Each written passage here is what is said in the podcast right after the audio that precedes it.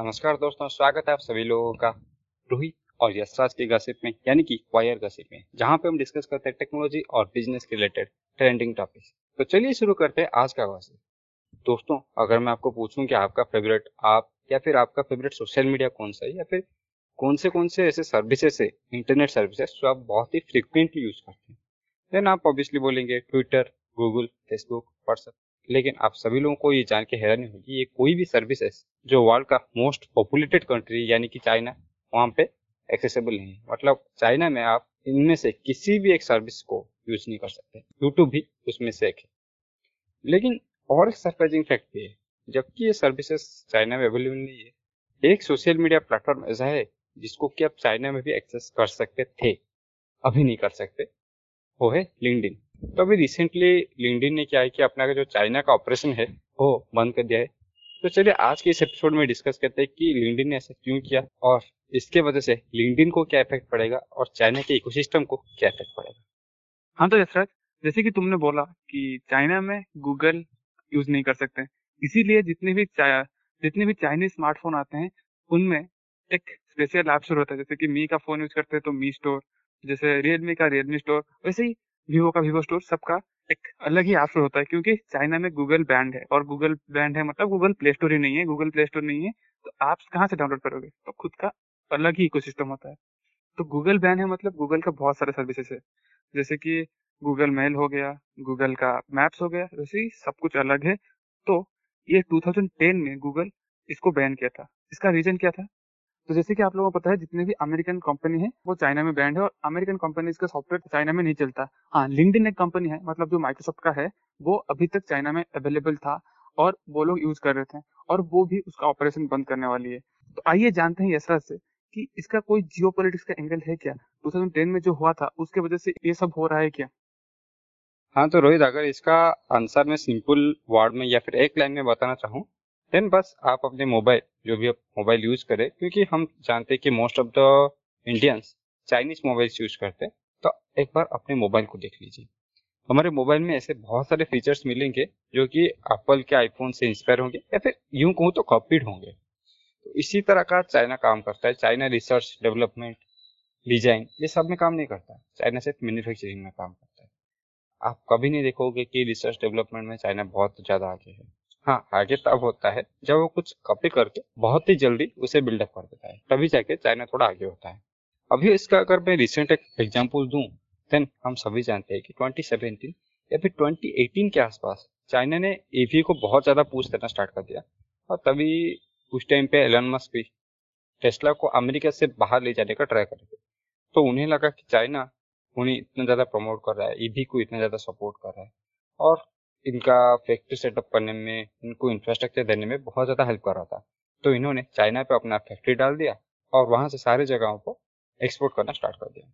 Then अभी China क्या कर रहा है कि चाइना ईवी मार्केट से, अपना जो ईवी मार्केट से टेस्ला को निकलना चाह रहा है। क्योंकि अभी चाइना देख रहा है कि टेस्ला की वजह से ईवी का जो इंफ्रास्ट्रक्चर हो गया ईवी का जो मूवमेंट हो गया ईवी का जो लोगों को एजुकेट कराना था ईवी के बारे में देन वो कंप्लीट हो चुका है। अभी चाइनीज़ कंपनी टेस्ला को रिप्लेस कर सकते हैं। तो इसके वजह से चाइना पहले प्रमोट करता है, उनसे सारा टेक्नोलॉजी उनसे सारा डेटा छीन लेता है। खुद का एक कंपनी खड़ा करता है मतलब खुद के एक इंडिजिनियस कंपनी खड़ा करता है, और जो फॉरेन कंपनी से उन्हें किसी न किसी तरह से लॉ इन्फोर्स करके बाहर कर देती है। तो 2010 में भी कुछ इसी तरह का बात हुआ था क्योंकि उससे पहले ये सारे कंपनी ऑपरेट करते थे। चाइना ने उनका डाटा लिया, उनका सॉफ्टवेयर चुराया, बस उसको कॉपी करके व्हाट्सएप से वीचैट ट्विटर से टाइबू यूट्यूब से भी ऐसा कुछ बना लिया। तो इस तरह से कर करके अपना एक पूरा नेटवर्क बना दिया। अमेजन से अलीबाबा ऐसा पूरा अपना एक नेटवर्क बना दिया, अपना एक कंपनी बना दिया और उसके बाद ये कंपनी फोर्सफुली बाहर आ गई या फिर उन्हें निकाला गया, हम बोल सकते हैं। तो बस वही चीज़ हो रहा है, शायद लिंकडिन ने भी जो एक्सप्लेनेशन दिया है, वही मीन करता है कि लिंकडिन को ये लोग बहुत ही ज़्यादा रेस्ट्रिक्ट कर रहे थे बहुत ही ज़्यादा इन पे प्रेशर डाल रहे थे कि डाटा देने के लिए। जो प्राइवेसी का इशू होता है, वो बहुत ज़्यादा हो रहा था। तो अभी लिंकडिन ने डिसीज़न लिया कि ये अपना जो सर्विस है, वो चाइना से निकालने वाले हैं। हाँ यशराज, अभी मैं बात करूँ, अगर वो चाइना क्यों छोड़ना चाहते हैं? क्योंकि अभी ऐसा हो गया है, जैसे इंडिया में बहुत ज़्यादा स्ट्रिक्ट रूल स्ट्रिक्ट हो गया चाइना में बहुत पहले से रूल्स स्ट्रिक्ट हैं। तो उनके हिसाब से जो भी डाटा रखना है, वो लोकली आप लोग स्टोर कर सकते हो। मतलब आपको अगर कुछ डाटा रखना है चाइनीज़ यूज़र का तो आपको रखना पड़ेगा लोकली चाइना में आपका सर्वर होना चाहिए। वैसे भी इंडिया का अगर कोई भी डाटा रखना चाहता है अभी इंडिया में भी ऐसे हो गया है कि आपको अगर इंडिया का इंडियन यूज़र्स का डाटा रखना है तो आपको इंडिया में ही सर्वर डाल के रखना पड़ेगा। बट प्रॉब्लम यहाँ पे ये है कि जो सर्वर हैं, वो सर्वर कनेक्टेड रहते हैं, क्योंकि अगर चाइनीज़ लोग लिंकडिन यूज़ कर रहे हैं और उन लोगों को हम लिंकडिन पे देखना चाहते हैं या फिर यूएस लोग लिंकडिन में देखना चाहते हैं तो सर्वर सर्वर कनेक्टेड रहते हैं। अगर चाइनीज़ सर्वर का उनको एक्सेस मिल जाए तो इनके थ्रू मतलब इस सर्वर जो कनेक्टेड है, उसके थ्रू वो आराम से सारा सर्वर को हैक कर सकते हैं और उसका डाटा चुरा सकते हैं।